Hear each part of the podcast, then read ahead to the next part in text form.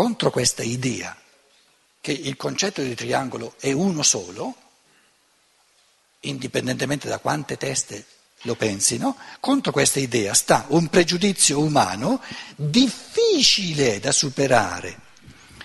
In generale non si arriva a riconoscere che il concetto del triangolo, quale la mia testa lo afferra, è lo stesso di quello afferrato dalla testa del mio prossimo. L'uomo semplice, ingenuo, si ritiene creatore dei suoi concetti. Egli crede quindi, egli crede quindi che ogni persona abbia concetti suoi propri. Vincere questo pregiudizio è uno dei compiti fondamentali del pensare filosofico. L'unico unitario concetto del triangolo non diviene una pluralità per il fatto di essere pensato da molti, perché il pensare dei molti è esso stesso un'unità.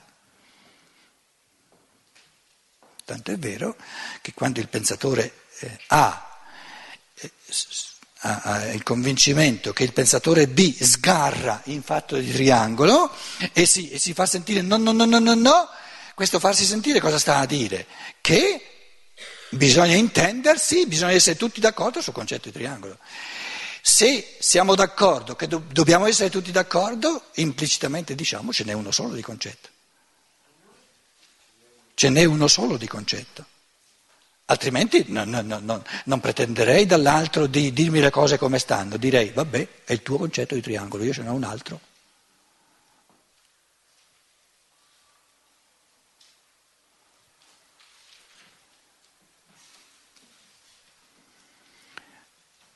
Nel pensare paragrafo 20, nel pensare ci è dato l'elemento che riunisce la nostra particolare individualità col cosmo per formare un, per formare un tutto.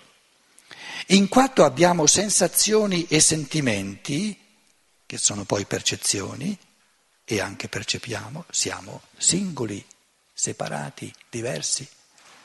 In quanto pensiamo, siamo l'essere uno e universale che tutto pervade.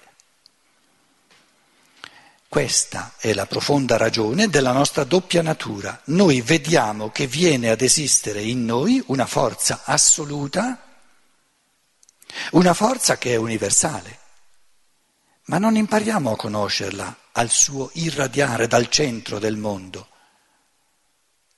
Non siamo noi il logos, il pensare universale, il pensatore universale, bensì in un punto della periferia.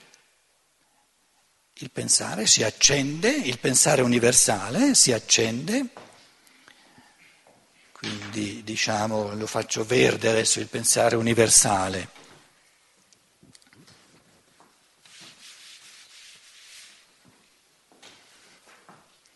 Questo, questo pensare universale, no? che, questo tessere vivente operante di pensieri universali si accende qui, in questo individuo, si accende in quest'altro individuo, si accende in quest'altro individuo, si accende in quest'altro individuo. Ma è un accendersi dello stesso pensare. Così come noi, se avessimo un altro paragone, supponiamo che questa sia acqua, l'oceano, versiamo una goccia qui, una goccia qui, una goccia qui, una goccia qui, no? Sono gocce separate in ogni individuo umano, ma è la stessa acqua. La natura dell'acqua è la stessa. Quindi queste scintille di pensiero che si accendono sono scintille separate, se si vuol dire, no? a livello di percezione ma la natura del pensare è la stessa, o è pensare o non è pensare. Quindi in ognuno di noi si accende un elemento che è uguale in tutti, che è il pensare.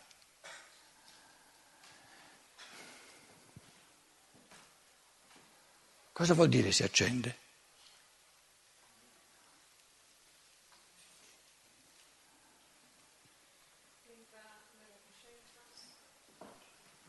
Giusto.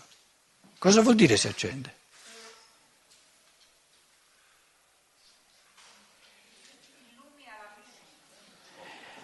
Mi rendo conto che c'è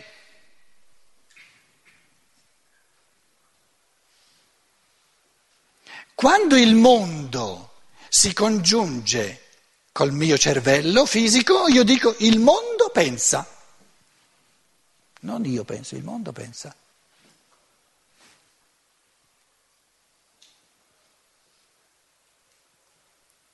Quindi il, il, diciamo, il senso morale della corporeità è il portare a coscienza umana il pensare cosmico.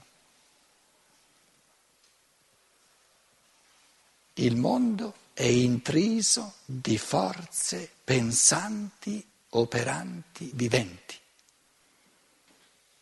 E come faccio a saperlo? Perché tocca il mio cervello. Ho ragione di dire io penso? No, non sono io a pensare. Il mondo pensa in me. Io lo porto a coscienza.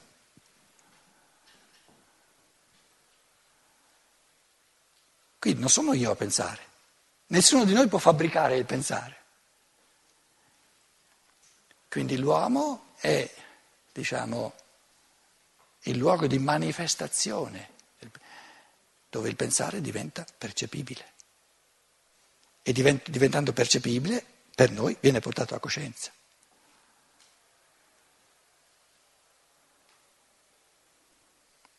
Quando l'uomo dice io penso, intende dire il pensare cosmico diventa a me percepibile. E come diventa a me percepibile? Congiungendosi col mio cervello. Quando mi addormento, il pensare cosmico sconnette il, la, la, il, di congiungersi, smette col mio cervello e io non ho più coscienza di questo pensare che avviene. Di notte non penso?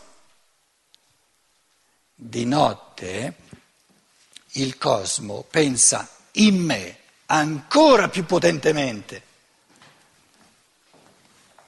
Allora, di giorno sono dentro al corpo e dentro al corpo, lo spirito umano incarnato è di giorno, dentro al corpo dice io penso.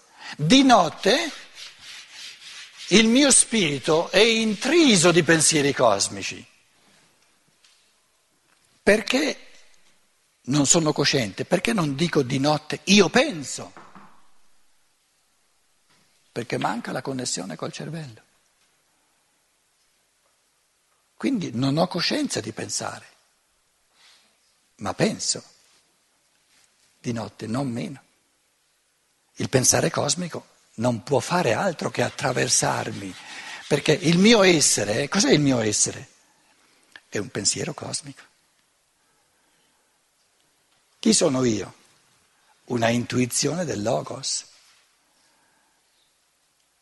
tutta diversa dall'intuizione che il logos ha avuto creando un altro io umano.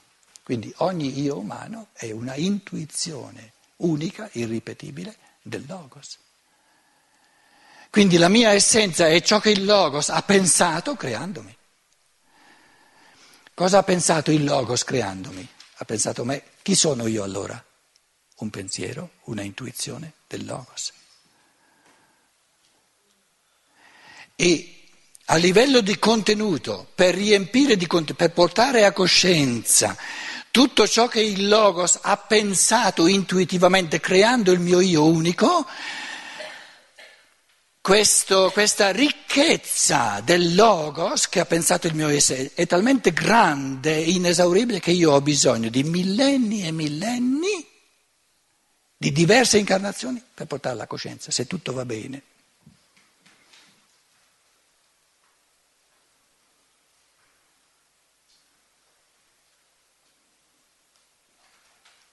Quindi il senso dell'evoluzione è l'autocoscienza dell'io umano.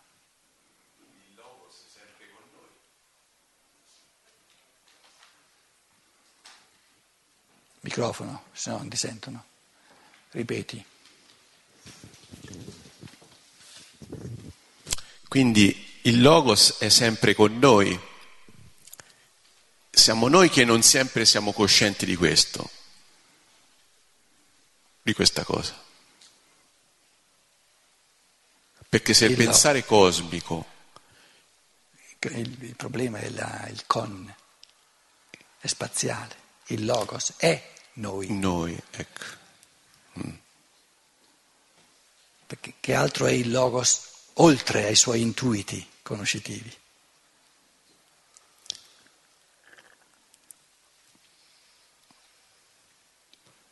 Però noi siamo soltanto una parte dei suoi intuiti conoscitivi. Ci sono tutti gli angeli, tutti gli spiriti della natura.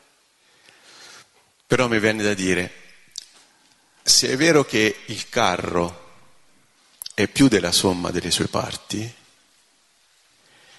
essendo noi dei prodotti dell'intuizione del logos, è il logos più della somma delle sue parti? Allora, attraverso i millenni dell'evoluzione percepisco parti sempre diverse di me, del mio io.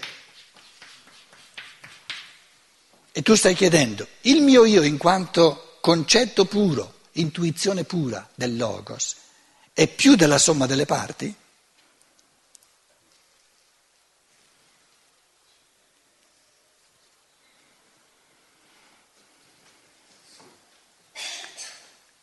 la parola più è sbagliata, perché la somma non è ancora l'unità, è l'unità di tutte le possibili parti. E questo mistero dell'unità noi lo esprimiamo con la parola io. Chi sono io? Non una somma di parti, una unità. Però a questa intuizione originaria del Logos io ci arrivo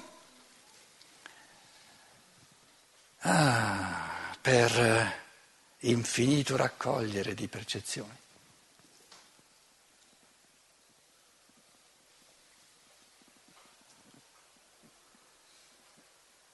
E mi dico, ma non c'è fine, è inesauribile quello che il Logos ha pensato creando il mio io.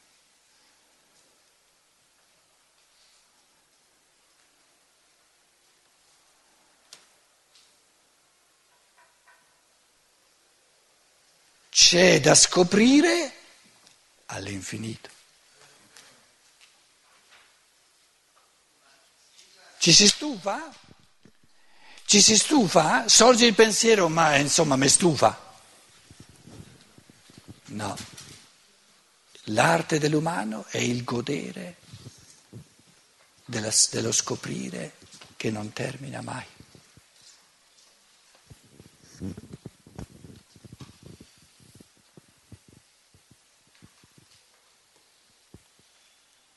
E raunai le fronde sparte. Pier delle Vigne nella Divina Commedia. Il pensare è il raunar le fronde sparte della percezione. Raunai, ra, ricondurre all'unità, raunai, una, uno, raunai le fronde sparte. Sono le belle parole che andrebbero rispolverate.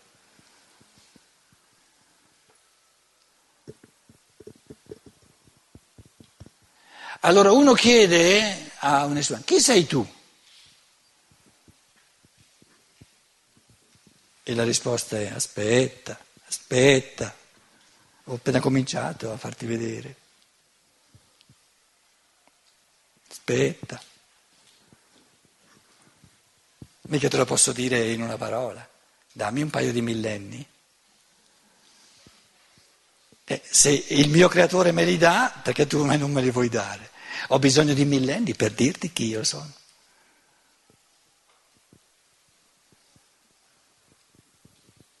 Perché tu in quanto uomo ci arrivi soltanto in base alla percezione, quindi ti devo squadernare la percezione.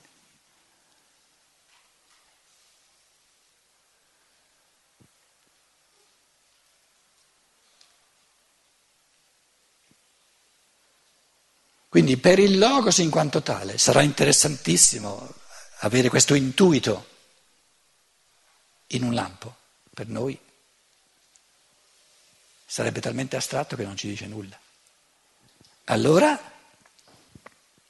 la risposta alla domanda chi sei tu è guarda, guarda, guarda, oggi sono stanco, ieri ero stanco, oggi sono fresco. Chi sei tu? Ieri ero stanco, oggi sono fresco.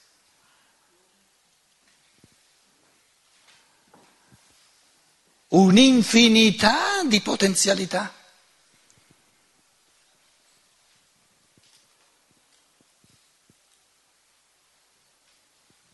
Ognuno di noi è la somma dei suoi pensieri, di quello che pensa, ma siamo in cammino nel pensare.